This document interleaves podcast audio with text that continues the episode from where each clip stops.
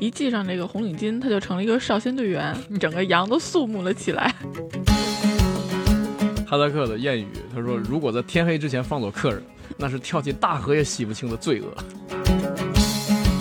不知是何缘故，我竟如此悲伤。一个古老童话，我总是难以遗忘。天色已晚，空气清凉，河水静静的流淌，落日的余晖照耀山岗。大家好，欢迎来到银杏树下，我是普洱猫。”大家好，我是令狐冲。 大家好，我是姚兰。我们读遍中国系列这一站走到了新疆。哇，走得好远，走得有点远，哎，令狐老师，我们这个走到新疆是因为您呀。不会吧？ 跟我有啥关系？就上一次我们教师节，嗯，然后聊起了您的一位恩师，哦您念念不忘的，哦从大庆退休以后就去了新疆，对，所以我们追随您的恩师就到了新疆。谢谢谢谢，那两位费心了啊。那说到新疆的话，我们马上想到的一位作家嗯，就是李娟。这几年，李娟儿写新疆的书写的比较多，而且大家读了以后真的非常感动，觉得嗯从她的字里行间能够感受到新疆牧场这些很真实的气息。对，嗯，所以我们这期呢就来聊一聊李娟儿和她笔下的新疆。那我们选的书呢是李娟儿自己认为对她最重要的一本《冬牧场》。这本写得好。开始先介绍一下李娟儿这位作家啊。我们先不说她写作上的成就，我是看她在自己的公众号上写了一段自我介绍，太李娟儿了。李娟儿，脱稿李天王，刷牙狂魔，装修不求人，垃圾半夜才倒，游泳不动就沉，不卖书不签书，写过阿勒泰系列和牧场系列。然后又说叫李娟儿的实在太多了，署名李娟儿的文章未必都是我写的，请自行判断，别找我求证，谢谢。 他这个好多 title 啊，对，嗯对，装修不求人，我还是有点羡慕。我是对他后半句，他说叫李娟儿的实在太多了，嗯，对这个是他自己写过一篇文章，就专门写这个事儿。嗯，他说当年他妈妈生了他以后，就决心要给他取一个最特别的 名字，独一无二的名字。哇，太特别了。说为此翻遍了字典，哦，还是由一部电影得到启发，特别激动的给他起名叫李娟儿。他这个李娟儿这个名字，说看了一个常用名统计，叫李娟儿的差不多有二十四万人，呃，哦，位列全国十强。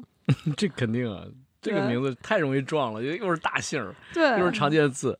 而且甚至是到什么程度呢？他是作家吧，他嗯就发现，在写作这个领域里面，叫李娟儿的都不少，甚至是他有一个合作过的一个出版公司，叫李娟儿的作者就有三个人。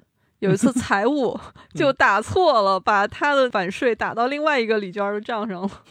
这在民法上叫不当得利啊。但是李娟儿很得意，他就说：“虽然我的名字容易和别人混淆，但是文字不会。说幸亏我文章写得好，就这咦么自信。”太凡尔赛了。不然没办法。他说好多人一看署名是李娟儿的，嗯就问他说：“哎，李娟儿，你怎么到丽江去了啊？哦你这篇文章写的是丽江，为什么在丽江写了一篇怀念张爱玲的文章？” 所以他自己说：“你自行判断，不要来找我求证，对太多了。 要相信全国真的有几十万个李娟儿。”对。嗯李娟儿她其实长期生活在新疆哈、但是她的籍贯是在四川，哎，我其实一看他文字的时候，我就感觉到了，为什么呢？我觉得他有着四川人才有的乐观。啊、那种俏皮，哎，对哎，还对真的是哈、啊她，的因这为种他幽是瘦默嗯瘦小小的，但是还能够有那么大的韧劲儿。我可能只在四川的朋友，就是四川女性朋友那边才能见到这样的。哎，这个嗯性格是有一些神似，对，嗯，乐观、坚韧啊，嗯，是，你看他写作，他是从二十岁开始，而且他也不是读中文系哈这种科班出身的。你看他做的工作哈，他有的是跟他妈妈做过裁缝，然后卖那些小百货，对，做过流水线工人，这感觉都跟写作毫无关系。对他就是坚持热爱写作。嗯啊，当然后来他做了一些跟文字有关的工作，比如说在杂志社做过编辑，在广告公司做过文案，还做过几年的那种行政机关的工作，嚯，但是他是从二零零八年辞职以后，就是专业写作，一直到现在啊，是可以说是一位自由写作者吧。啊，对，嗯，这个挺需要勇气的，而且他的成就对一位年轻作者来说，特别是他是一个写散文的作家嘛，对，嗯、成就也是很高的，对也也得过很多奖项，特别是得过散文界的最重量级的鲁迅文学奖。嚯，就是之前我们聊冯骥才先生的时候也聊过，冯骥才先生也是得过鲁迅文学奖，对，所以他的文章也是得到了很多文学大家的肯定哈，像王安忆，王毅老师咋夸的？王安忆老师说，他的文字一看就能认出来，他的文字世界里，世界很大，时间很长，人变得很小，人是偶然出现的东西，那里的世界很寂寞，人会无端制造出喧哗。哎呀，很中肯啊。这个夸的都很诗意，对，因为他生活在广袤的新疆啊，那里是我们国家的六分之一啊，然后人口又那么少，还有一位主编对他的认可呢，是说他的出现就像当年的萧红一样，是一种天才的出现。哟，说李娟儿和阿勒泰的关系，就像萧红和呼兰河的关系。哟，这个评价可够高了。对我这么一品，还是有点这个意思的。嗯嗯，嗯，对，李娟儿在文学上的成就哈、还是比较高的。我是觉得他是一直在坚持写作嘛，这点我是很佩服的。就是他自己也承认说，早期的作品有点比较仓促啊，或怎么样的就发表了。嗯，呃，一直到东牧场，觉得嗯，这个算是严严肃肃的写了改，然后一直到自己非常满意。他写《东牧场》的这个起因是《人民文学杂志》推出了一个非虚构写作计划，所以他是在二零一零年到二零一一年，就是整个那个冬天，就李娟儿就跟一家牧民去东牧场，他是对整整生活了三个多月， 对真的是深入的体验了一下东牧场的生活。而且他在选择这个家庭的时候就很有意思，他把村里的要去东牧场的哈萨克同胞都给他筛选了一遍，对，发现只有这家最合适。是的，那真是太年轻的不行，，对，太远的不行。不会汉语的也不行，嗯，交流不了。对，后来他妈妈力主说：“就这家吧，这家欠咱钱，你给我吃回来。” 这个很有意思，嗯但他最后不但没长胖，还瘦了。还瘦了， 可见劳动强度非常大呀。嗯，对，很的多牧民最开始就说你肯定吃不了这个苦，哎也不愿意带上它。对，从来没有想到一个汉族姑娘能在那儿坚持。我觉得我们对这种田园牧歌生活哈，都是有嗯一种想象的，对，对，都想象当中你骑着马放着羊，啊多么对美好的一幅画面。对嗯对，但是实际上，是牧民这种动荡的生活其实很艰她苦的的，艰苦程度大家是不理解的。特别是冬牧场，冬天嘛，嗯，天寒地冻。其实我特别怕所有的文学作品，包括影视，把这个田园给它特别美化，甚至神话，就是什么炊炊烟袅袅升起， 羊群慢慢的而那个走回来，哪有哪有那么简单、 所以李娟就是把这个真实写给大家，从村里出发，一直到牧场的这个赶着这些羊过去这个路程，那个艰苦程度就非常之之之可怕了。对，其实说到冬牧场的话，我们可能得先来了解一下，就是这个牧场的转场是怎么回事儿。嗯，这个就是哈萨克族人他选择的这种游牧的生活方式，对，但是这种生活方式呢，与其说是他们主动选择的，不如说是你没有办法的事情，因为他们是按照自然的规律，从春秋牧场、夏牧场、冬牧场。呃，随着水草轨迹吧，去动荡的迁移。嗯，但也是为了这个环境保护的需要。啊，对，对，是的，老是在一块的儿吃肯定不行。李娟儿在书里面就写嘛，说你看他们从阿尔泰深山一直到天山北部，就这些地带，这些牧人搬迁次数最多的话，他们一年平均每四天要搬一次家。嗯，对然后说他李娟儿跟随的这一家就是驹麻这一家嘛，对，他们家的冬牧场和夏牧场，就算离得比较近的，就算搬家次数非常少的，也得平均十二天就搬一次家。所以这样的，因为我们的农耕民族啊，你盖个房子呀，周围是你的麦田啊、庄稼呀，就你很难想象，就是你东西必须得尽量的精简，动不动就走起来了，然后走到一个地方之后，再把这个毡房支起来，开始生火，开始做 饭。一开始李娟儿写她要去一个行程特别远的，就是她想要感受那种最艰苦、最遥远的生活，走到荒野的深处。到后来呢，就一点点退让，最后找到居麻家是路程最近的，也要走三四天。即便这样，就是书里写到那种艰苦，也让我一直想我这个事儿，真的就让我来不了，就别说还要去干活儿。你要是把我放到那儿，能活着回来，我觉得就算是胜利。就就对李娟儿，嗯瑞，respect，斯吧。意思但是你看他那书里面写了一个细节，嗯，他说他那个干干完活儿就是腰越来越疼嘛，嗯好不容易把那天活儿干完了，就想抱怨一下这个事儿。对结果他还没来得及开口，他就发现那家的嫂子嗯，就拿出来一长串儿驱虫片儿，对，就跟分糖豆似的，就分给每个人。而且呢，大家也就很平常的就把那个嚼一嚼就吃下去了，就连水都，都不用。因为水也很珍贵，啊 水就相当直接珍贵那个对直接就嚼糖豆一样就给吞了。对，所以可见他们平时的这个劳动强度有多大，就是身体的疼痛感有多强烈。所以你看，有什么物资赖了都没问题，但是这个去痛的药得带着。而且他去的是冬牧场，对，我觉得先别说这些干的活儿，就是那个冷，哎，这个冷，嗯李娟儿也害怕，她开篇就写了她买装备，多厚的裤子呀什么的。对，这个一说冷，其实咱们聊过了，在悬崖里那那一期咱们就聊过了冷，对，聊的对是咱们那个东北，东北，的冷。嗯、现在西哈北尔的滨冷那边的冷，对，嗯对，阿勒泰纬度跟东北差不多，跟那个比吉林、呃辽宁还要靠北。从纬度上来讲，它跟黑龙江的齐哈尔啊、鹤岗啊，它这个纬度是持平的。所以就是说，冬天零下三十五度什么的没问题。但是它不止三十五度，它那对个温度计，嗯、他说最低能测到零下三十五度，对如果再低的话，那温度计就已经测不到 了。这个就让我想起了那个，我看到这时候，你说我一下乐出来了啊！我想起了那个岳云鹏和孙越的相声，岳云鹏老调侃孙越：“你多少斤？二百 六。你再说一遍，二百六。那称就到二百六，你知道吗？ 就称值到实二际百上六。三 百斤对是吗？我还查了一点那个地理方面资料，啊嗯，就阿勒泰好像有六个县，其中李娟在的叫富蕴县。对这个富蕴县，因为那边的地理咱们不常去，也不太了解。但是有一首非歌常不了解。哎，有一首歌，就是《可可托海》。那我唱出来，呃，不不，我唱不出来。哥德外本身是个景区嘛，这个景区好像就在富蕴县，在阿勒泰地区的富蕴县。也就是说，原则上李娟生活的地方离可可托海是很近的。就是那个可可托海牧羊人的是那是吧首歌，对，听说你嫁到了伊犁，因为再往南走就是伊犁了。对对对，是一个牧羊人和养蜂女的爱情故事哎，。对，我觉得嗯，东牧场的位置那肯定就在可可托海附近，哦，所以应该还是值得一去的。啊有机会我们可以去看看。对我那年和虫哥，我们就是秋天的时候嗯，去了新疆，走的就是北疆，啊就是北疆，对，就是北那你疆。那你去过阿勒泰了已经？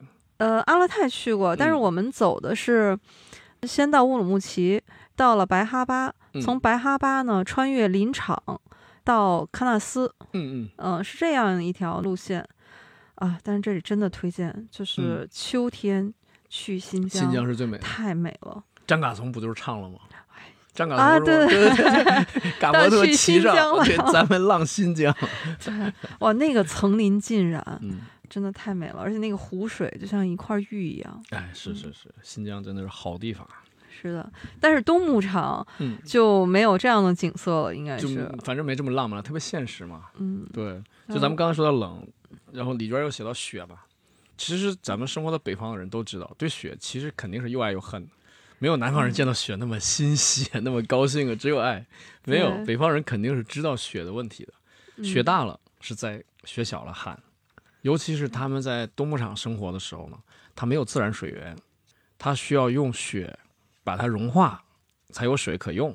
对他们每天有一个很重要的任务，就是出去背雪。背雪啊对。然后李娟就专挑干净的雪，所以巨马大哥会说：“水烧出来我就知道是谁背的雪。” 因为他就是那种卫生条件要求的过高了嘛，就是就是咱们居家的这种标准。嗯，所以你能想象李娟为了写这本书能决定不洗澡了，就就是一条你们就坚持不下来，是对吧？我坚持不下来的地 方可太多了，何止这一条啊！说的是，但我觉得这条就包括我，我可能都坚持不下来。嗯，他决定已经不再洗澡了，没有那个条件给你洗。我这真的是看书看了一阵儿，我才明白背雪是怎么回事儿。我一嗯开始觉得，哎，这满地都是雪，为什么要去背 雪？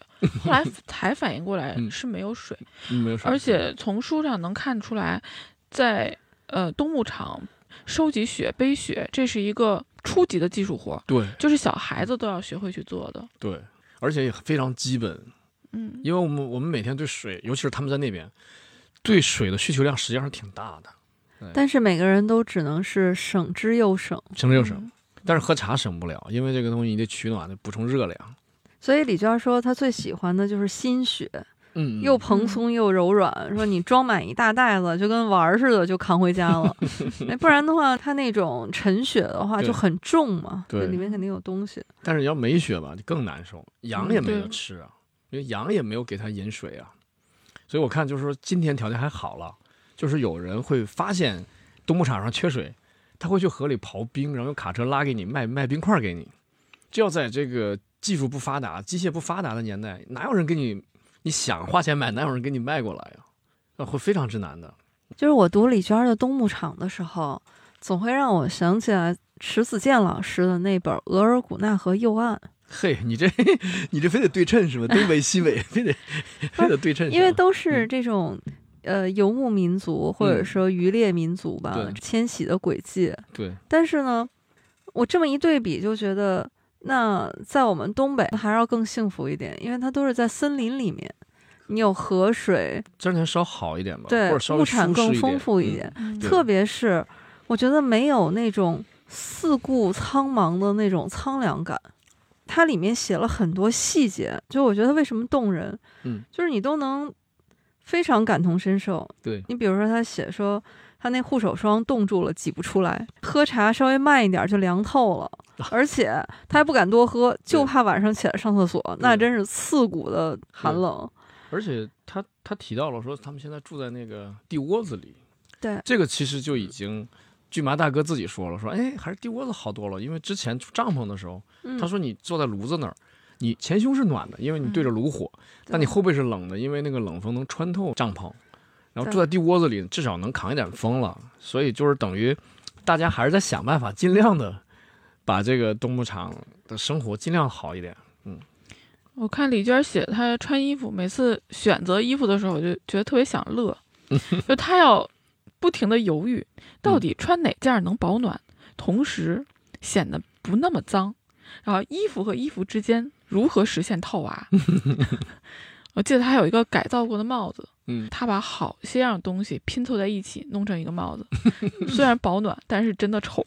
对他的羽绒服连驹麻大哥都嫌弃，说 对。你这个太脏了，太脏像个老 太婆穿的。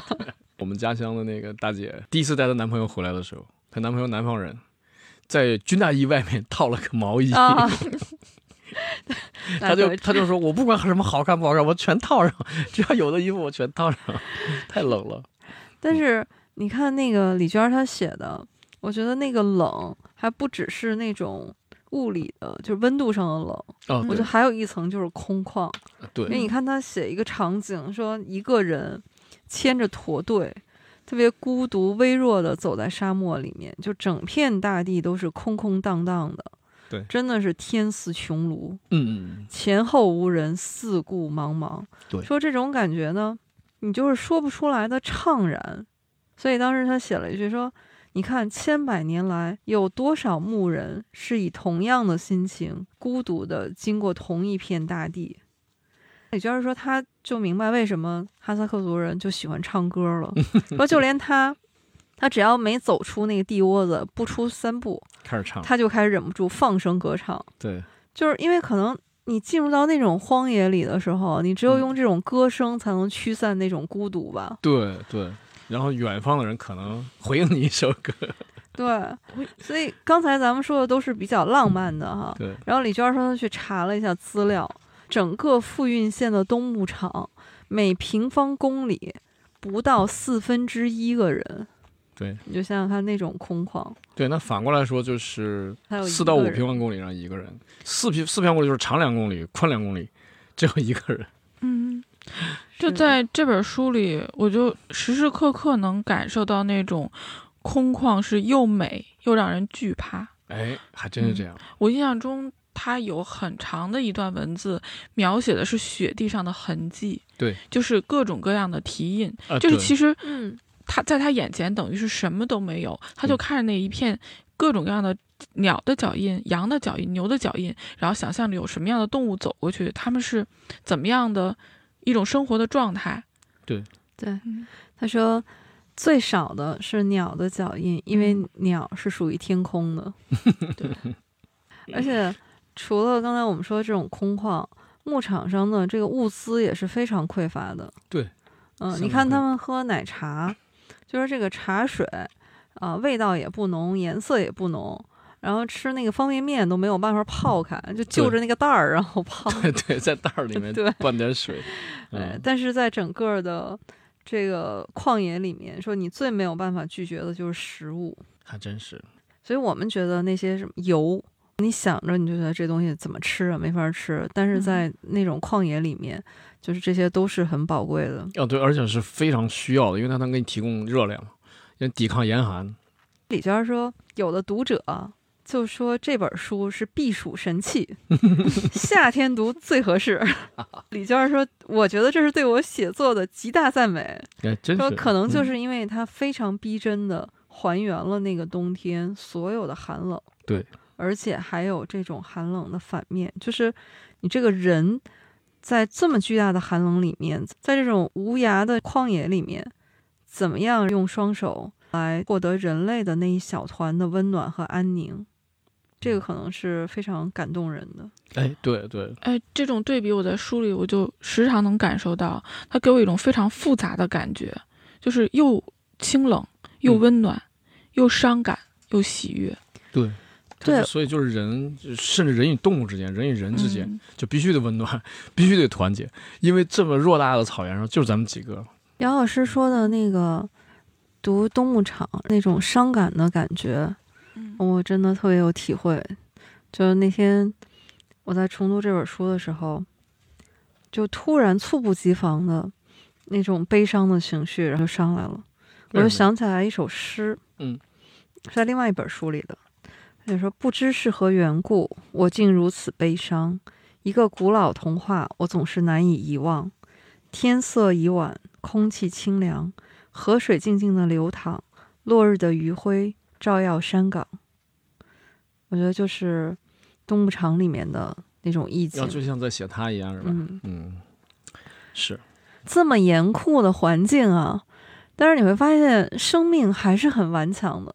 李娟儿写的冬牧场上各种各样的动物，对，几乎每一个动物，她都要忍不住感叹 一句：“她说这个生命嗯啊，远比所看到的、所了解的更结实、更顽强。嗯哎，嗯，我太喜欢动物这一趴了，看的太开心了。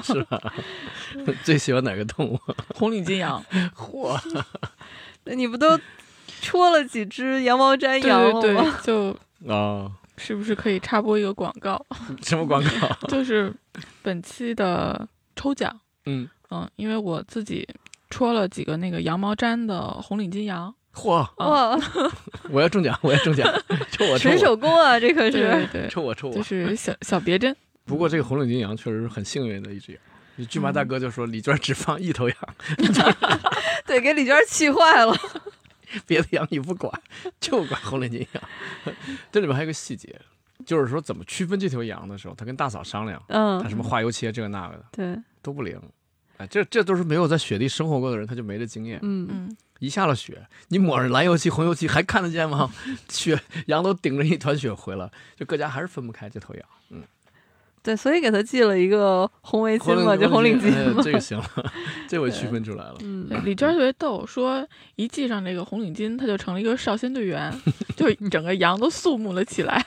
但是这个红领巾羊它其实生病了嘛生，病嗯开了始就特别娇气，对，说喂它玉米也不吃，结果李娟儿就嗯撕了一片白菜叶子，它就立刻吞了。嗯李娟儿气坏了，说原来你是挑食， 对，嫌玉米太硬，你这人家病号，你不给人做病号 饭，你给人吃那么硬的东西，但是不可能的是，你看人每天。就只舍得剥几片儿叶子，是全家人嗯对，吃。蔬菜太少了，对蔬菜带的太少了。这个是舒婷老师就写过，嗯说他到内蒙去，人家热情嘛，啊，招待都是什么牛羊肉啊，都跟小山似的落着，然后就给堆上来了。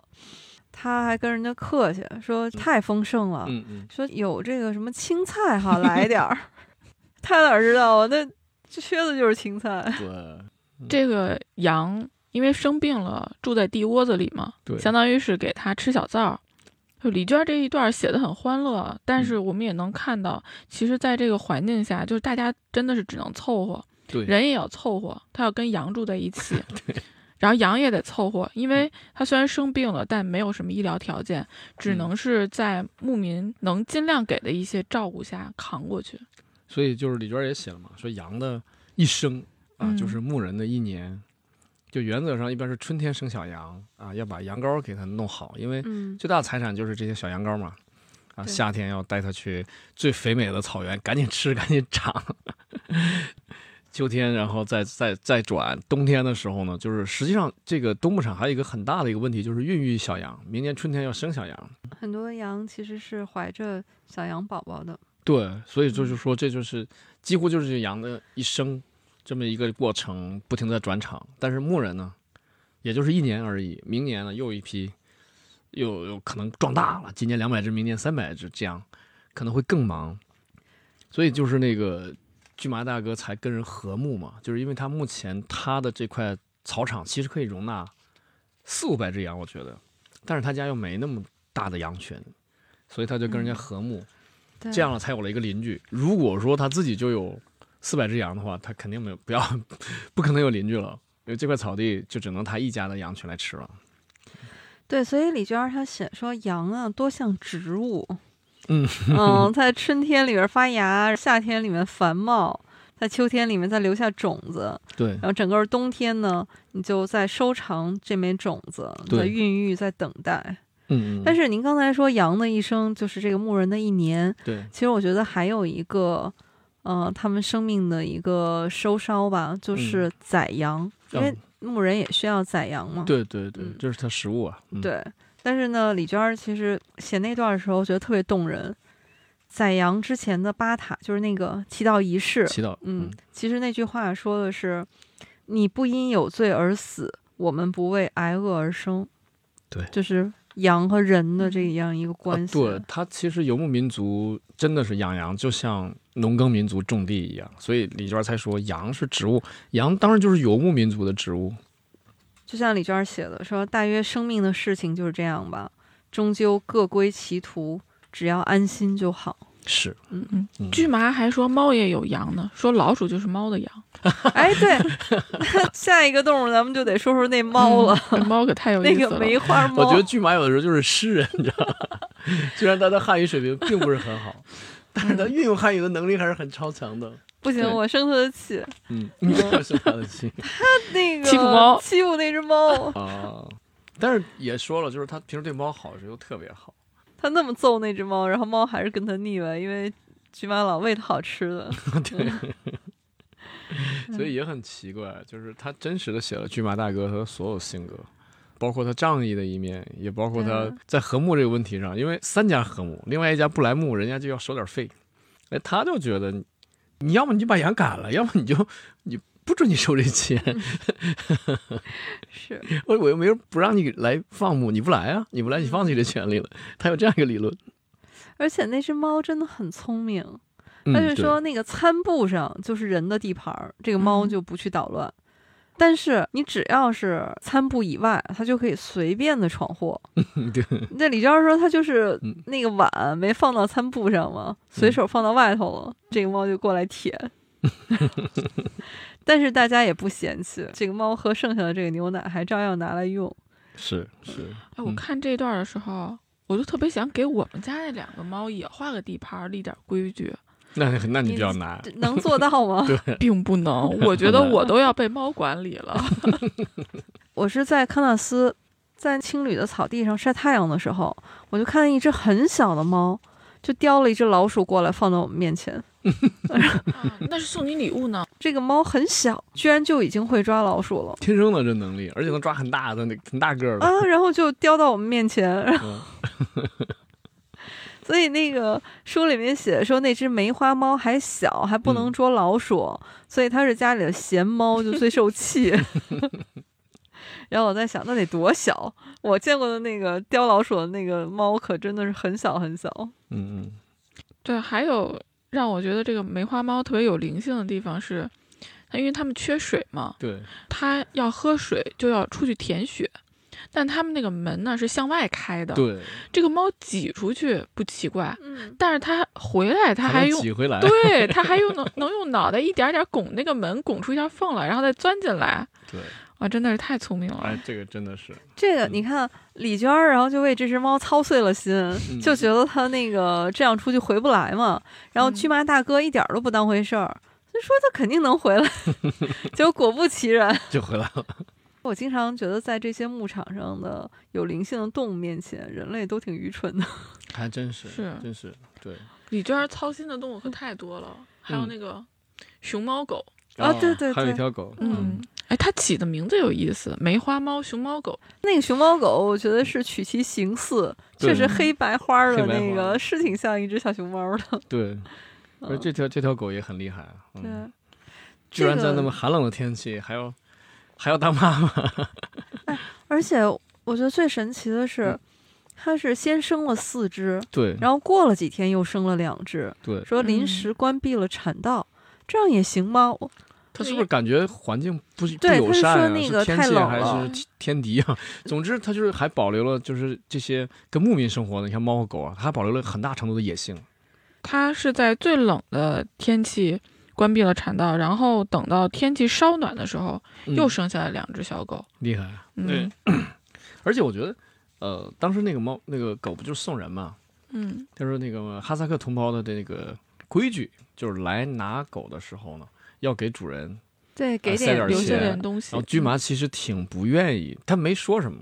但是他说过去都给件衬衫的， 现在就给个十块二十块，嗯，就等于大家现在也真没时间去买东西了，就是过去的老的礼仪也在消失。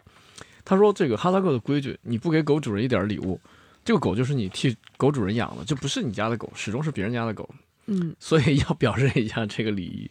这样有里有面儿。呃对，嗯我觉得很有意思啊。而 老李儿，老李儿，当然了，牧场上嘛，也嗯对少不了牛啊、马呀、这些羊、骆驼， 啊，嗯对这种大的。大的，对，这些大的，哎呀，我是因为我小时候也养过马，养过牛，养过羊啊，都养过。咱们东北的林场也能放 羊吗？林场，我们不是林场啊，哦，我们家乡叫古尔罗斯草原，嗯，是科尔沁的一部分，所以我们哦小时候也有牧民的，当然是蒙族了，蒙族同胞。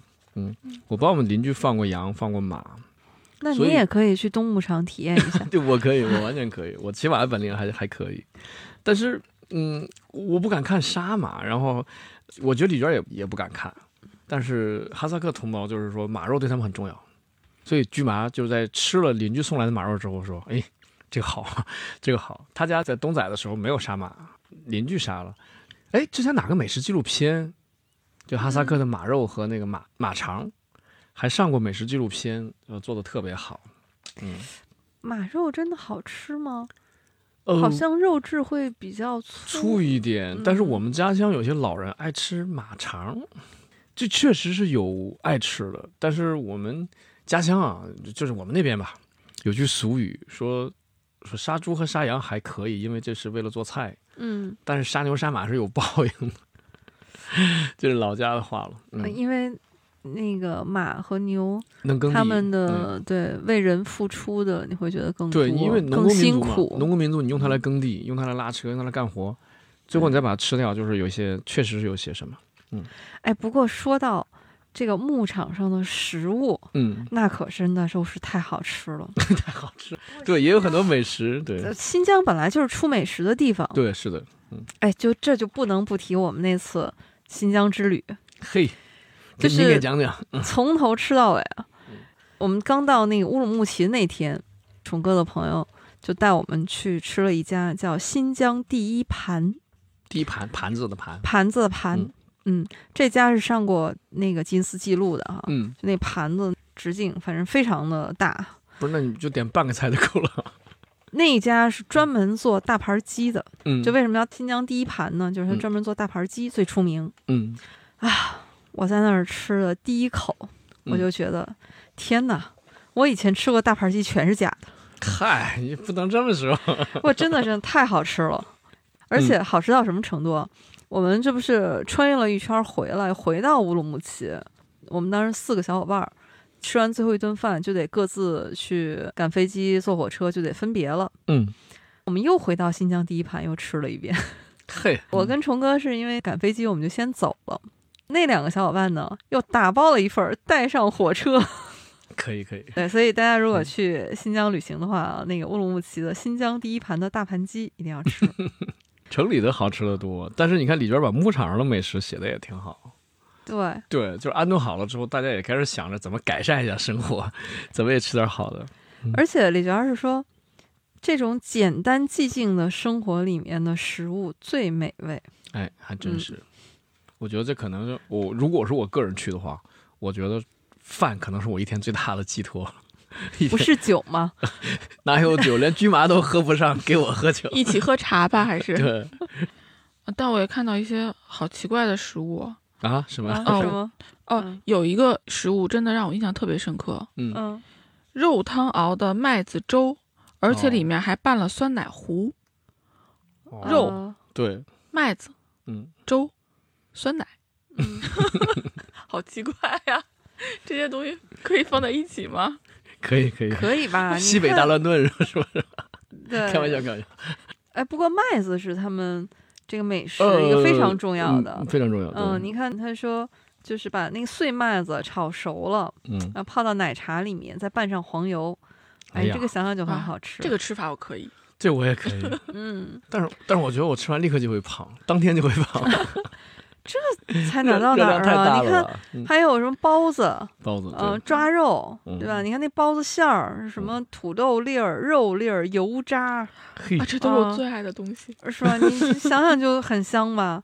还有就是李娟儿提到了一种哈萨克族的面点，嗯，嗯嗯，叫包尔沙克。哦，哎呀，我对看到这儿，我眼泪都要下来了，又哭了。我本激期动了，本啊我期泪激点动出了。现了 啊！本期泪点，产朋友们出了，朋友们、听友们，你们期待的猫猫老师的哭泣马上到来啊！提这事儿，马上哭，马上哭，倒计时，action！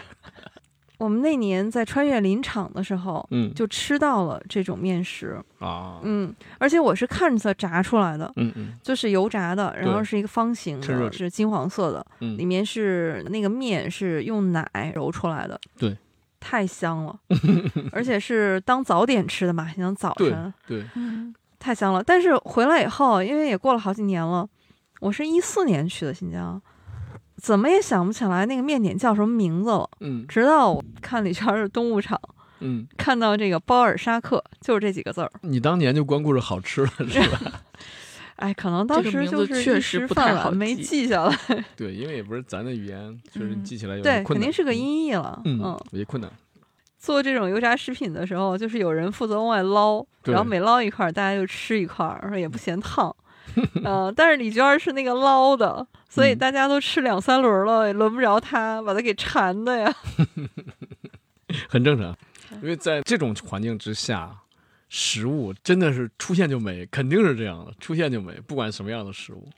哎，我作为一个奶茶爱好者，我嗯还特别关注他们喝的茶。嗯嗯我感觉他们那个茶也很有意思，随地取材。没有奶的时候，大家肯定也要喝茶，就喝黑茶。对，！嗯，奶多的时候呢，就明显那个奶茶就会做的比较醇厚；奶少的时候就对付对付，喝个淡奶茶。 然后有牛初乳的时候是初乳奶茶。最逗的是他们路上那个奶都已经结成冰了嘛，嗯然后就刮出那个冰碴子，嗯，冰奶茶。嘿，我这真是百搭哎不是，我觉得嗯你刚才念的这一段儿，啊，就是一个奶茶店的菜单儿我刚嘛，要说，这不是谁点菜吗？您要您要什么样的？要冰奶 茶、我淡奶们可以茶点单了啊。黑茶、半糖、少糖、无糖。那还有网红新品，茶水里面煮了黑胡椒和丁香粒， 哦这个我真的很难想象，就不知道它是一个什么样的味道。我我想尝试味尝道试这个茶，更浓重一些对。嗯我也点 这杯。可以，杨老师你研发一下。对，但是这个得，我得觉得得站到室外来喝，嗯，嗯，哦，就是在冷的天气喝，对是对吧？对，就嗯感觉在家里面喝这个有点怪，家里可喝能容会易中上暑火，吧， 在这个冰天雪地里喝，感觉呃哎，今天这浑身天儿也暖行，暖的站在雨里喝，这个奶茶对草原上的人非常重要，对呃，因为他们吃蔬菜太少了，对嗯，还是要靠它来补充一些微量元素的，对，嗯，嗯，所以就是你看，经常就是虽然水那么缺，但是大家还要尽量的多喝茶，尤其是客人来了，嗯你得赶紧给人家斟茶，然后嗯客人可能还要像姚老师一样，要分辨一下你这个 这个奶放了多少， 茶叶放了多少，奶放了多少，有没有加一些奇怪的东西？所以李娟儿就说，在这种荒野里嗯面，人你就得抛弃那些多余的欲望，就得把自己我打当成动物或者植物，对所以吃就是头等大事。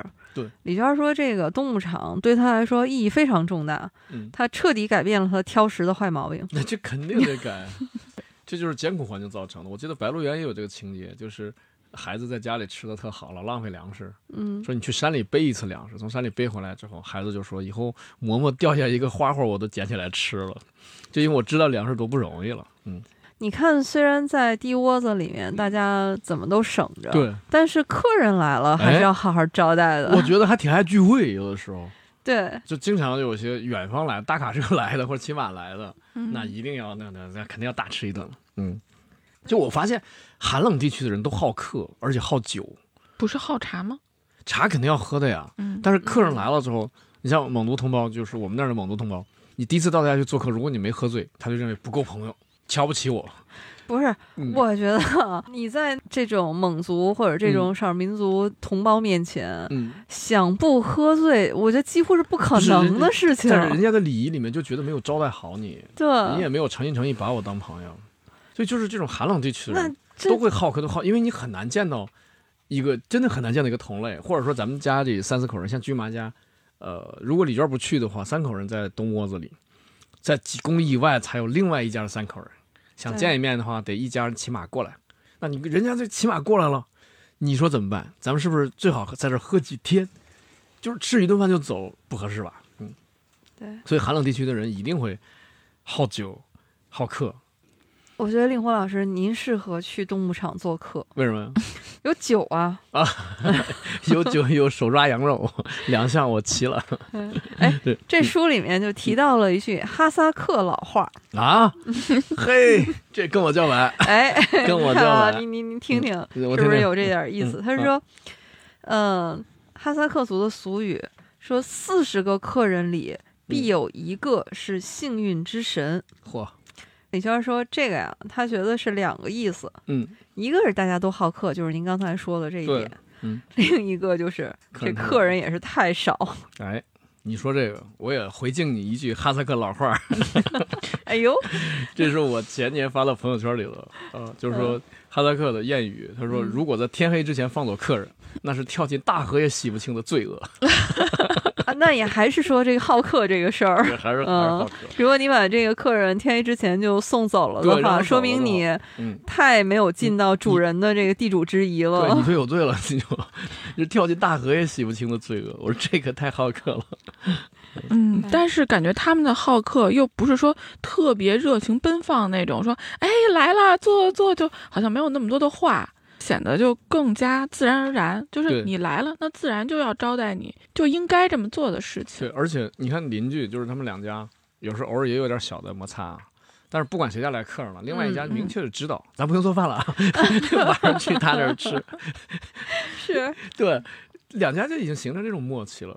而且李娟儿还写了她的一个感受，她是说，在这种荒野里面，你接受别人的帮助和款待，嗯，和你去帮助和款待别人是一样的，一样的。对，对，是嗯非常重要的。嗯嗯，因为李娟儿开始她就比较拘束嘛，她觉得自己就是一个过客啊，对素不相识，就很难为情，在每一家都吃的很少。对她后来才意识到，说你这种想法是不对的，因为不认识你就把这个人情拒绝了，其实是意味着你打定了主意以后，你是不要回报的。对，也嗯不愿意跟人交往的。所以，这牧民朋友就是，如果你来到我这儿，然后我又有这个能力，我一定要倾我所有。咱们是流动的嘛，我也有走到你家的那个时候。就是这种陌生人之间的人情啊，我昨天在地铁上刚好有一个体会，你们可以对比一下。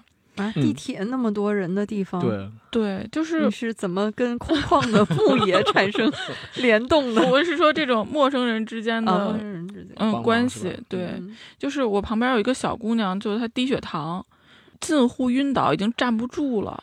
然后我就把她扶下车，她站都站不起来，只能蹲在地上，连坐都坐不住了。我就给她一个小面包，我说你是不是低血糖了？她就点头，但她犹豫了很久，嗯就她实在撑不住了，才拿了那个小面包。因为我那天又不着急，我说你要不我陪你待一会儿，看看你，嗯，就我怕他实在不行还需要送医院什么的，他就使劲儿摇头，就意思就是你快走。就当时我也有点尴尬，我就嗯觉得我在他旁边，他的压力也很大，然后他的这种紧张搞得我压力也很大，所以我就赶紧走了。后来我就嗯想了一下这个事情，我就想，如果我是那个小姑娘，我遇到这种事情，然后旁边有一个陌生人帮助我，然后我的台词都已经想好了，我要跟他说：“哎，你还能再陪我一会儿吗？我现在很害怕， 谢谢你。哦，这是个问题。就是我们生活在大城市的时候呢，就是有的时候就是陌生人之间的帮助，我们可能对第一反应就是为了安全起见，嗯先拒绝再嗯说。嗯尤其是像我这样的老爷们儿，在地铁里有个女生拖个大箱子，她拖不动，我上去就抬那脚尖儿，或者说我帮你拎，人家吓得要 死，说你你你赶紧走，你赶紧走她怕我拎起来就跑了，你知道吗？其实我根本拿不动的那个大箱子。我倒觉得下次如果遇到这种情况，可以去找一下地铁里哎，的找工作人人员，像他嗯们就是你对把他扶下车，就把因他为交给工作人员，大家可能嗯对对这种穿制服工，的。嗯，对对对，还是有一定信任感的。对嗯，所以这个是大城市。呃，但是我们说回到草原上的话，就完全真诚。就是你到嗯牧民家里，他不会说我去给你借，就是咱们吃不上我去贷款啊，我去给你刷卡给你买，没那没那个可能，也没有那种商业结构。就家里有有的东西，但是会拿给你吃，会做给你吃。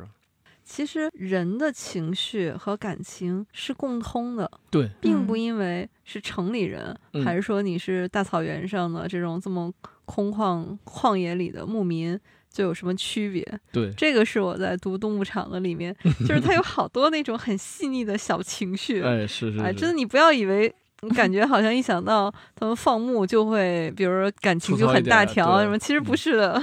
动物场就是出现的这些人，就是都非常的有意思。就比如李娟儿跟的这一家人啊吧，嗯，就是驹麻对，这个酒鬼，又又对嗯提到了一个可爱的酒鬼，看着好像一身的毛病，就是又喝酒，五十岁了，跟个小孩子一样的，整天的胡闹，啊包个饺子还要给饺子做排兵布 阵，但他是这一家的欢乐，也是这一家的支撑对。然后我印象，嗯 还有东窝子里的这些小朋友也给我留下了非常深的印象，嗯，因为我在一开始看李娟写这些小孩儿的时候，我就愣了一下。我在想嗯，这么小的孩子哎也要来这么寒冷的地方吗？对，嗯嗯，实际呢，就是多小的孩子都能 来。他们邻居家的孩子，一个小娃娃才七个月大，对，嗯那个小孩儿不是还没学会叫爸爸妈妈，然后对先跟着他们家的猫学会了对嗯喵 喵叫。 对， 这也是草原生活的艰苦。就这么大的孩子，你放在定居点吧，没人帮你带，是的就，你明知道这儿艰苦也得带上。对嗯，对但而他们又很顽强的，就是一样对，能够生活下来。嗯。他们会很早熟，呃，会不把自己当小孩儿看，哎，然后也要看重礼数，嗯，还会把给大人帮忙作为一种很自豪的事情。对哎，真的是这样。对，我记得十九岁的加玛和九岁的一个小姑娘成了闺蜜，然后李娟儿就观察她们的交流是那种非常平等的，而不是说我作为一个大人我就哎哄着你，这个也是我到了大城市之后的一个观察，啊嗯，嗯就是我们好像没有把自己当孩子的那个时候，然后大城市好像 没有把自己当成年人的这个时候，就已经你三十几岁，你可以自称你是男孩儿，你是女孩儿，可是我嗯们。真的从小学开始，你不干完农活都没法写作业，你得承担完家庭责任才开始写作业。所以我经常开玩笑，我就说你们这些男孩儿女孩儿，你们看病还挂儿科 吗？你们你们去医院是从哪一年开始不挂儿科的？我问问你们。开玩笑，啊开玩笑。但是你看，就是说，像刚才姚老师说的，这些孩子觉得我能帮大人干活了，嗯是一种非常骄傲的事情。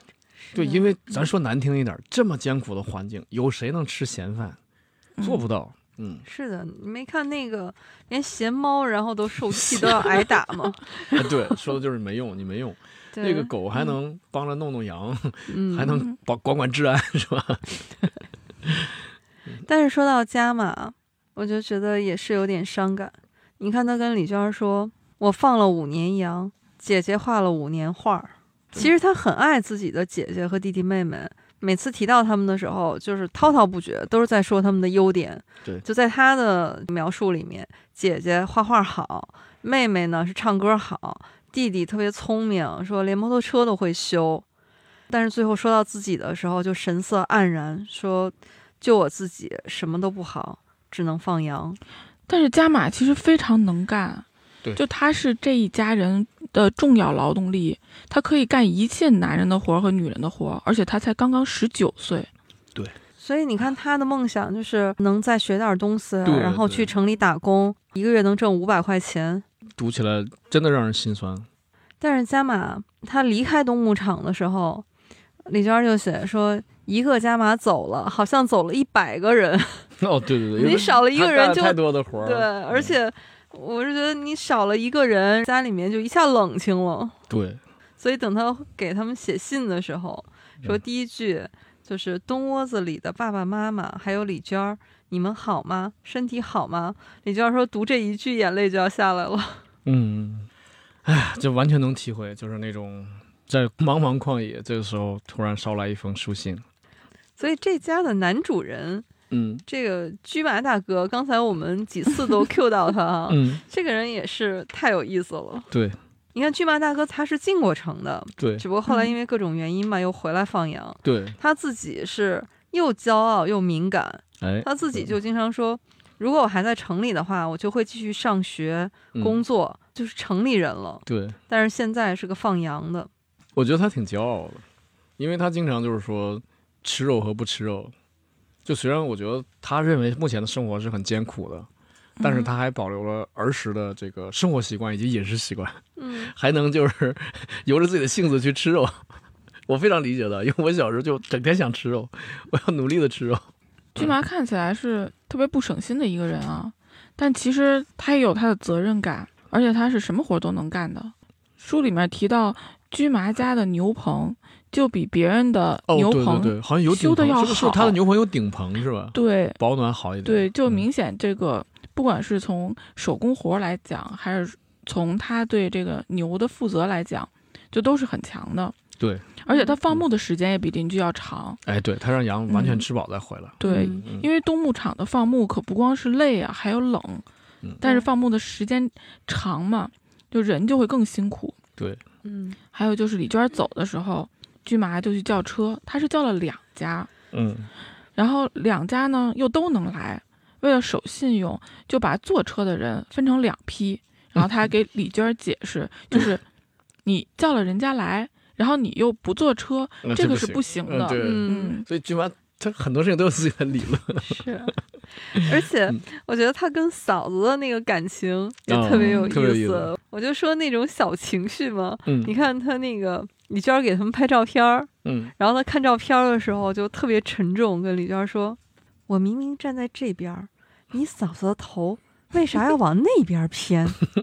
可能不喜欢我了。” 然后我看到这儿把我笑的，这不就是给自己加戏吗？ 就是给自己加戏。 你想他们在茫茫的雪原上有什么娱乐形式啊？我觉得他们这些人要排个小品啊，排个话剧啊，没准挺有意思。哎，但是他们在牧场上看上电视了，这个是我很惊讶的。我说，你是不是第一个想到是电从哪儿来 的？，对，电从哪儿来？信号从哪儿 来？但哦没想到是太阳能太阳能的嗯的电池板，电池板和那个卫星接收锅。这个挺有意思。这就是技术也在帮助牧民朋友，也在嗯也在稍微改善一下他们的生活。对， 但是非常惨的是，这个电池板坚持不了多长时间。是的这个。电视剧你演三集，我看两集，每天差一两集。但是没关系，他们也不在乎那个情节，对我觉得他们看的全是里头的那个细节。对比如说，有一个姑娘从北京去东北放羊，啊，然后说：“哎，为什么从头到尾都没有看到一只 羊？”还有看到有一场戏是嗯主角的马、腿儿折了嘛，对，就等人去救援，嗯有人就骑着马去救他，嗯，然后大家就惊呼说：“哎，这个马的腿儿怎么又好了好了， 对？” 都是说那其实是因为就那一匹马，对，马不够，但是这个还真不能说是细节，因为这在我们眼里是细节，对，但是在牧民的眼里这是致命的 bug。哦，对他们对马太敏对感了，对嗯因为我们觉得马长得都一样，这个马在我们眼里可能是一个道具，哎但是牧民看马跟看人是一样的，哎，就每一匹马都不一样，所以这个情节在牧民的眼里，你就相当于让同一个演员演了俩角色，对，而且你毫不做解释，这个人怎么又蹦出来，又演了另一个角色？这个我有一点发言权啊，嗯我我小时候放过马，就有的那个真的是，呃，有经验的，站在远处就离马很远几公里以外，嗯，他就能分辨出这马是谁家的，根据马跑的姿势来分别，厉害不？哇，嗯哎，您说到这个跑马啊嗯这本书里面经常出现，嗯就黑走马，对就这个 旋律，啊啊，这这这这这这不是动物了，这音乐了吧？呃，这是音乐，嗯嗯是哈萨克族就是特别有代表性的一个民间舞蹈歌嗯舞，因为马对哈萨克族来说是太重要了。这个为什么叫黑走马呢？嗯我看到老出现嘛，我就查了一下资料，说这个黑走马，走马嗯是相对于奔马而言的，嗯，就是我们平常一想到牧民那个就是就跑起来了嗯哎，跑起来 了这种哈，但是走马不是，走马就是我觉得有点像什么呢？就是嗯奥运会里面不是有一个马术嗯嗯，比赛嘛，叫对盛装舞步，非常非常优雅的哎，那种，对 对，很优雅，追求的是那种走起来又平稳又矫健又潇洒，啊，强调的是美感。对对对，也就是说，这个马它是要经过训练才能走出这种步伐的。这个走马都是要精心调教的，嗯，而且为什么叫黑走马呢？就是黑色的走马是这种马中的极品，啊，嗯，说格外的优雅，姿势优美，提升像鼓点儿一样，哦所以这个是黑走马。哎，知识点学到了，学到了。对嗯对，就我脑补了一下，我也对觉得那个画面应该非常美好。嗯，嗯嗯嗯，对我是不是记得只有军妈家才有电视，邻居家没有是吧？对，对唯一所以的这电一视对对，邻唯居一家的小一伙个儿很电视，早就来等着看电视，而且怎么撵都不走。看完了晚上也不走，就就不行，我就得看。然后因为好像那个孩子好像就是放羊回来早也是他，太年轻了，那孩子二十二岁，嗯，嗯，然后整天就知道玩手机游戏。我当时想啊，还能玩手机呢， 在那个草原上。其实我看李娟写的细节，然后嗯才发现，其实玩手机对他们来说也是有瓶颈的，因对为语言问题嘛。就是那个手机设定是汉语的是吧？对，所以他有的设定他不会，需要来找李娟帮他忙。对， 但我觉得能打电话吗？有手机有用吗？除了听歌、玩游戏，因为那个军麻的儿子来了之后必须得听歌。我看那个书里面写的，嗯哈萨克的老乡用的是那种无线座机， 啊，呃，线他们座管这个叫卫星电话，嗯但不是那个真正的卫星电这话，肯定不不是是那连个卫星的肯啊，定不对是对那对个，那哪儿我觉得就是那个无线，但是里边插了个手机号的那种吧。差不多，对，座机对插个手机卡对那差种。不多是那个嗯那个东西。但是就这种电话呢，信号又特别不好，嗯说白天肯定不行，晚上稍微好一点儿。所以李娟儿写说，在东窝子里，她最大的安慰是她的朋友给她打过来两次电话，哦，对嗯对，我也想起这段了。嗯，对，说你就说我的名字，说他们只能听懂我的名字，嗯，而且呢，打着打着就说不能再多说了，把人家电都用完了，到时候哦真有什么事儿呢，就打不成电话了，对，哎也是。赶紧挂哎掉。对，这电话没法用来聊天儿。对，就是不能那个常聊，嗯所以就嗯一个冬天啊，就打过两次电话，就那个朋友给他，对他好像在那边三四个月是吧？三个月嘛，三个月对打两次电话。而且就这么两次电话，感觉他们很多的内容都用来确定对方能不能听得 见。对，能听见啊吗？能。你在说什这不有点像咱们聊天吗？在吗？ 过了过三小时我在，然后过三小时你还在吗？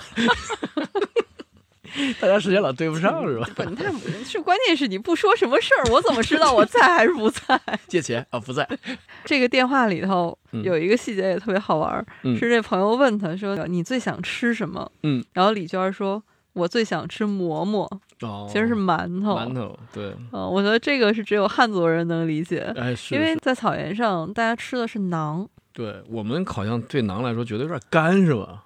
反正我吃几次我都觉得很干，对我来说，您吃到的嗯还是已经经过了精加工的了。嗯嗯啊你比如嗯说咱们去那个新疆饭馆吃对，，那种都是城里的馕。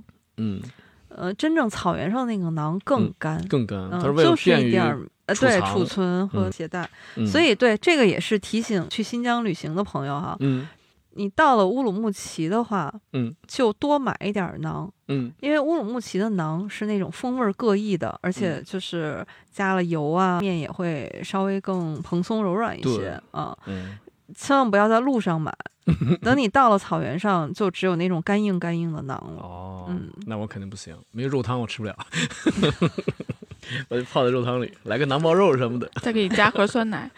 可以。哈萨克族也是一个能歌善舞的嗯哎民是族是啊，是所以你对看他们那个日常在牧场上的对一个重要娱乐项目就是唱歌跳跳舞嗯唱歌跳舞，所以孩子们都是，呃，从小就就只必须得老听音乐。 那个我我记得军麻的儿子放牧的时候要带两个手机，把姐姐的手机也带上。他说，因为我我听歌的话很快就没电了，我嗯嗯没我这没电了，再用你的继续听。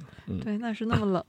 李娟儿在另外一本书里面写了一个爱上邓丽君的牧羊人，哇，那哇个故事也是特别动人。他也是说哈萨克族人喜欢听歌嘛，嗯但是一个牧羊人呢，他是在冬天在一个林管站里面看林子，嗯，这个站里面呢就有几盒磁带，是有一盘邓丽君的专辑，哦，虽然语言不通，但是牧羊人一听这个旋律就爱就上爱了上了。对， 所以他那一个冬天就是一遍一遍的听这盘邓丽君，嗯而且用自己的那个语言就给嗯那歌词标 注。这不跟咱们学英语似的。对对对，就是这个意这思。种事儿我也干过。啊是啊，我同学，我同学 sentimental，我同学嗯写三屉馒头， 他底下写标上。嗯哎，所以这一个冬天过来，他就把那一盘磁带里的歌都学会了。厉害厉害厉害！所以等他离开林场的时候呢，嗯有一次也是有远方的客人来，他就自告奋勇嗯，唱了一首《你问我爱你有多深》，哎呀，就一下打动了汉族客人的心。哦，厉害厉害！所以李娟儿说，我嗯也不记得这个是从哪儿听来的，也不知道后边的后续了哈。但是她觉得这个已经足够了，所以足够了嗯音乐是、完全相通了。对，嗯，我觉得呃，他已经基本上把这个整个冬牧场上的自然啊，然后人与人之间的关系啊，甚至人与动物之间的关系，写得非常之好了。这个又是参加非虚构写作训练营的之后的作品，我觉得很少有作家能够如此的沉下去，能够如此地在把这个些苦都吃完之后，才写出这么深刻的东西，在一个年轻的女性作家身上。能够付出这么大努力，我非常钦佩他。而且他始终没有那种就是啊，我已经吃了这么多苦，啊我差已不多经得在了这儿待了这么长时间，我你看我了解的这么多，嗯我来告诉你，他没有，他始终都对牧民的生活保持了好奇，哦而且他会觉得我还有这么多不了解的地方，对对对，所以他一直要问。好多东西他就在书里面直接说他没弄懂，呃，对，这是我想说的，就是说他一直待到最后，他不是说我来几天，呃，像采风一样，差不多了，我可以走了，回到家里，在在家里边儿再靠脑补剩下的情节，没有对。而且确实，姚老师说的，他对我觉得他对木林生活充满着敬畏，从前到后都是我要尊重哈萨克文化，学习哈萨克文化。他有一段描述嗯，他说在这样的生活中，并不是体验的时间越长就越理直气壮，恰恰相反，知道的越来越多时，会发现不知道的也正在越来越多。这知道和不知道一起滋长，这世界从两边向我打开。就李娟儿自己是说，她从不掩饰自己对冬牧场的偏爱。嗯，就目前为止啊，这是对她来说最重要的一本书。所以，如果要选一本书作为李娟儿的代表作的话，李娟儿自己觉得非冬牧场莫属。对嗯，确实是他倾注的心血最多，然后我认为也是目前来说成就最高。所以可见李娟之老实之诚实啊，他没有说我的作品都挺好的，大家大家分别去看，那没有，他给你理清晰的。我记得他在哪里清晰的列出说我的第一本是什么，我不是太满意，然后中间是什么，最后到东牧场，好像我记不太清了，但是有这么一个访谈也好，或者他的一个小文章也好，讲过自己的写作经历。就是《东牧场》这本书出版以后，就很多读者都去问李娟儿，后来这个主人公驹麻大哥这一家，然后呀后来啊怎怎么么样样了了？对对对。呃，李娟儿在一篇文章里面记录了一下，说最后一次见到驹麻的时候呢，是他离开东牧场那年的秋天。嗯嗯，说驹麻大哥他的小儿子突然病重，他们两个是父子俩啊，到阿勒泰看病，医生呢就要求住院治疗。这李娟儿还是很仗义的啊，是四处托关系，好不容易呢给那个孩子争取到了一张病床，但是住院才住了一天，这父子俩就不辞而别了。哦，对，我记得这段儿。然后这个医生呢就着急说这这得住院啊，父子俩呢他们是得着急赶回山里面去转场嘛，对，所以他们呢就拒绝了医生这个住院的建议，开了点口服药就走了。所以这个医生就非常生气，嗯说觉得你这个怎么能只顾着这个牲口的事儿，漠视人的生命呢？对。但是这个时候，李娟说：“我能理解，因为我知道牧人的命运和牛羊的命运是紧密的结合在一起的。对嗯我我要是不看东牧场的话，我也理解不了。对，因为我们都觉得说人的事儿最大呀。嗯对，吧羊群啊再等一等，或者明年又有一批新羊，可不一定。李娟说，再后来呢，她和巨麻大哥手机号都换了，所以也就失去了联系。《东牧场》这本书嗯里面的插图，你会发现没有一张人物照，没有一张肖像照。 对，说这个就是因为和巨麻大哥一家失去了联系，他就没有能得到这个肖像的授权。嚯，这一点啊，令狐嗯老师，你是不是特别欣慰？这法律意识，对， 非常好啊。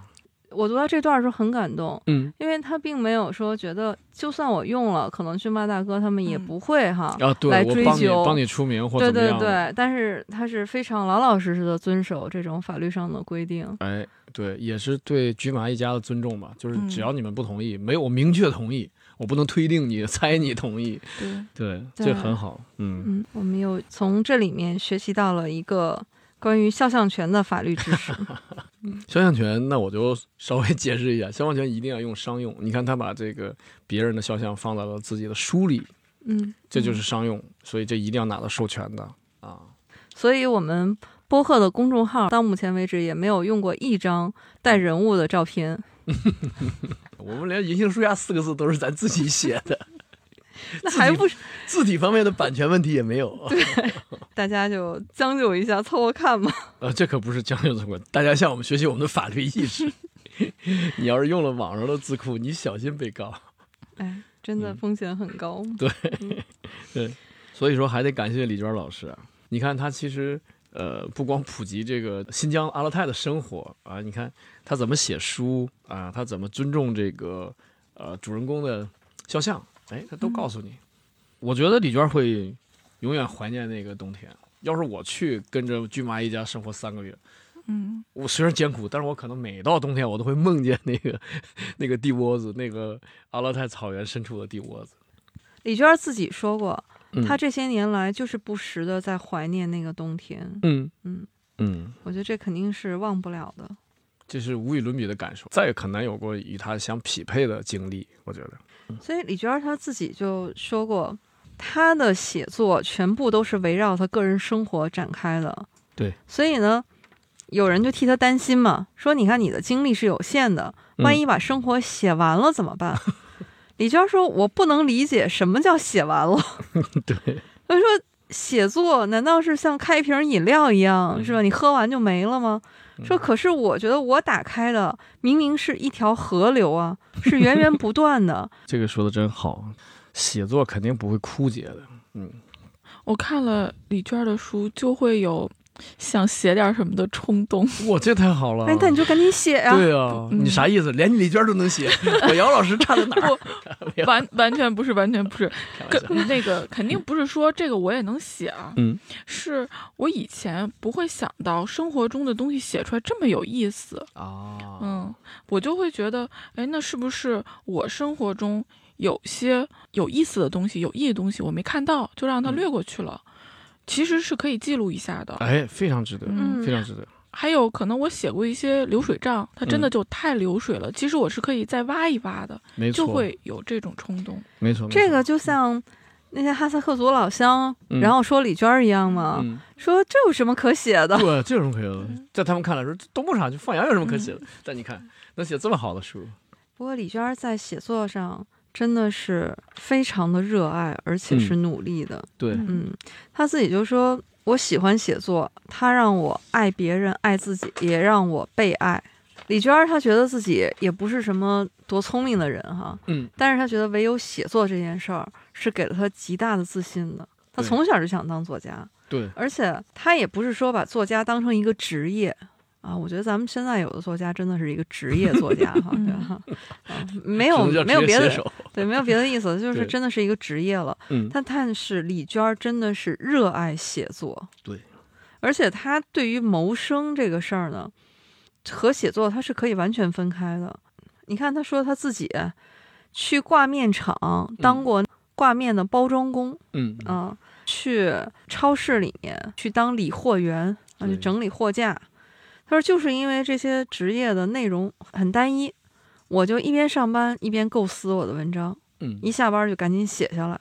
所以他就说，很多人都说没有钱没有时间嘛，生活也很艰难，所以没法去做这种文学创作。嗯，李娟儿说了一句实话，她说：“可能恕我直言，那可能障碍是在于你对体面生活的贪图。啊，”我觉得一针见血。嗯，对我还以为他要说时间就像海绵里的水， 这不是他说的。 他文学这条路吧，确实是艰难，尤其是一开始走的时候，恐怕确实是比较坎坷。这位作者李娟同志本身也是这样经历过来的，所以我们真想练笔的话，真想写的话呢，也得吃点苦，也得坚持下去。而且我觉得李娟儿这一段儿，她鼓励的就不光是写作了，对，是我们所有有兴趣的事情。哎，就你真的要有兴趣嗯对，你就投入时间、投入精力对。你要是投入的不够，那可能真的就是不够爱吧。就是这意思。对 对，是的没有什么拖延症啊，没有什么懒啊。你怎么吃饭的时候特积极呢？ 对，菜还没端桌上，你已经做好了，为什么你不拖延呢？就是就是喜爱的程度嘛。就像令狐老师写段子一样，就是因为热爱啊。 对，但是才华确实不够，枯竭 了。，这是您谦虚。 说到写段子对，我除了《东牧场》，我也看嗯到其他的书，嗯还有一本儿叫《记一忘三二》，然后一本散文集。嗯，哎，我看他那个文字，嗯真的就像脱口秀文本一样， 嘿，就我读着读着我就能笑出声来。那你拿着他的稿儿去参加脱口大会去吧，正好热播呢，参参赛。他写他妈妈去旅游，嗯他给他妈妈报了一个团儿，然后去旅游。哎呀，然后他妈妈就爱上了旅游这件事儿。嗯啊，有一天他妈就特别认真的就跟他说嗯：“从此以后，嗯我要放下一切事情，嗯抓紧时间旅游。”嗯，给他哇吓坏了，以为出了什么大事儿了，说对，你这什么情况啊？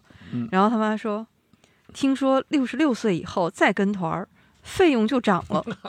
母女俩说扫雪，嗯呃，因为院子大嘛，他们那对雪扫不过来。对，然后路过一个人就很同情他们，说：“哎呀，嗯你们这两个女人哈、扫这么大的雪确实不容易。”然后他妈妈就问那个路过的人说：“嗯你这个地方每年都这么大雪吗？”那人说：“那倒也不是。”母女俩就稍微宽宽心哈、对，结果人家悠悠的来了一句嗯。：“大的时候还没到呢。哎，你别说这个段子的结构跟网上的另外一个段子一模一样”，是吧？就是你中了五百万，你怎么办？嗯，还房贷，那剩下的呢？剩下的慢慢还。这个就叫预期违背吧。对，一起违背，就是这非常好的写段子的标准结构啊。我们跟着令狐老师的熏陶啊，对喜剧理论也有了那么一丢丢的了解。是吧？对方喜欢看段子的话，我向你安利李娟的另一本书《遥远的向日葵地》。哎，这本就是他拿了鲁迅文学奖的对一那本本儿儿，嗯，嗯对，他在那本书里面写的养鸡、养鸭、养兔子那个 真的太有意思了。嗯他写那些受了冻伤的鸡啊呀、嗯，他妈妈给他们做的衣服，穿的花花绿绿、破破烂烂，说打扮的像丐帮一样，牧民看到个个惊呆，然后带去了向日葵地，嗯说这支队伍特别能吃苦，特别能战斗。哇，那个文章嗯真的是，就我看着笑出声来，而且是一直在笑。哦， 对我听你就这么转述，然后我都忍不住要笑出来了。对对，转述差了很多，就可以去感受一下。嗯对，就李李庄的那个作品还真挺多的。嗯嗯，但是其实我看他的文字，我挺心疼的。嗯，为什么？她不是一个成长一帆风顺这样的一个女孩儿，相反，嗯，她是遭受过非常严重的校园霸凌的。哦是，但她现在写出来文字又这么幽默，嗯，我就经常在想，真的喜剧的内核是悲剧吗？不是这个，就是去年脱口大会给带给大家的一个理论，就是消解，对痛苦的消解。我觉得他能写出来，代表着他已经先战胜了吧？啊，说明已经和自己和解了，对他已哦所经以才先走能写出，他来已。经先走出这个洼地了。嗯，嗯，然后才写给大家看，还是用很幽默的方式写给大家看，告诉大家就是说不要为我担心了，我现在挺好的。我觉得可能传达这个信息，读她这些文字，我就有一个想法，嗯我好想请她来北京啊，请她来看单口喜剧现场演出。火，嗯然后他上去讲了一段儿， 他说：“哎，这水平也不行， 我来我来一段儿。呃，嗯那要不令狐老师下一次开专场的时候，嗯，考虑一下邀请李娟儿，然后来给你开个场。能联系上我肯定邀请啊。” 李老师，你听到我们节目的呼唤了吗？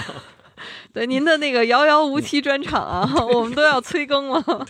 这专场就叫《遥遥无期》吗？这不是上次咱们串台的时候你给起的名儿吗？你给我起的吧？你问我什么时候出专场，我是遥遥无期说：“哎，这个名字好，就叫他了。评论区里面听友都纷纷留言，嗯这个遥遥无期专场什么时候开啊呀、遥遥无期。对，刚才令狐老师说李娟儿的书很多啊”，嗯，她到现在已经出了九部书了。对，嗯，有散文集，还有长篇散文。对嗯、他除了东牧场呢，他还出了一个《杨道》三部曲、嗯啊，嗯说的是春牧场、夏牧场，还有刚才咱们说的遥远的向日葵地。对，然后他还出了一本诗集，嗯所以在他的书里面，你真的是能看到这个牧场的四季。嗯嗯嗯， 《东牧场》这本书本来是为了录播课嘛，就嗯看完以后太喜欢了，立刻就想去看《杨道三部曲》，就是春牧场、夏牧场。嗯，但是，一看书太厚 了，就先到等底喜欢等？不喜欢啊就所以薄先点看儿了就。喜欢是吗？对，所以先看了《遥远的向日葵地》嘛，哦就顺便也跟大家安利这本书，因为看过了，嗯就感觉比《东牧场》更欢乐，节奏变化的更多。好，嗯、要去看。嗯我好是的哭出声也笑出声的一本书。能让你哭出来不容易，所以咱们这播客不止我一个人哭啊，但是姚老师没在节目里哭呢对，啊。我都偷偷的哭。咱们预计一下啊，姚老师什么时候在播客里哭一次？我们今天呢是聊新疆，对，是把李娟儿作为新疆的代表作家哈来说一说我们读遍中国的新 疆站。当然呢，呃新疆也不只是东牧场，也不止李娟儿一位作家。嗯，嗯，其实写新疆的书还是很多的。对，比如说天山，哎很多天作家都写过天山，对，是吧？嗯随口就能说出 来。梁羽生老师，嗯这个《嗯天山宇宙》呃嗨 嗯七剑下天山》《白发魔女传》对，啊，都发生在天山对。嗯金庸先生的第一部武侠小说《书剑恩仇录》，它主要的场景也是在天山。对，哎哎，对，嗯所以这武侠小说为什么都这么喜欢写天山呢？就动不动就是西域来的高手嘛。 但往往他们都高不了哪儿去。没有没有没有，也可以很那个什么的，光明顶就在西域。新疆，可能我们有机会的话啊，还是有可能再聊一聊的。呃，可能也不止李娟儿一位作家哈、 对，所以说到天山，我就觉得它是一片自由的天空。所以我想，如果我下次再去新疆的话，我已经游过了北疆的喀纳斯，见过了最美的秋景。那么下一次，我希望能够去天山看一看。嗯，去感受一下带着侠义和自由的地方。 每次听猫猫说去新疆的那个经历，我都非常羡慕。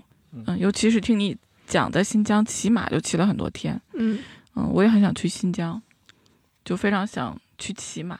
啊，嗯，我也想去，哦，对，我想去吃肉。那我们争取有机会一起去啊，一哎起我骑马，这个注一意好，起这个吃肉，注意好。对嗯，嗯，一起喝酒。对，我们也去看看那边的大草原。我们也跟着哈萨克族同胞转一转场，哇，这个辛苦程度你要做好心理准备哦。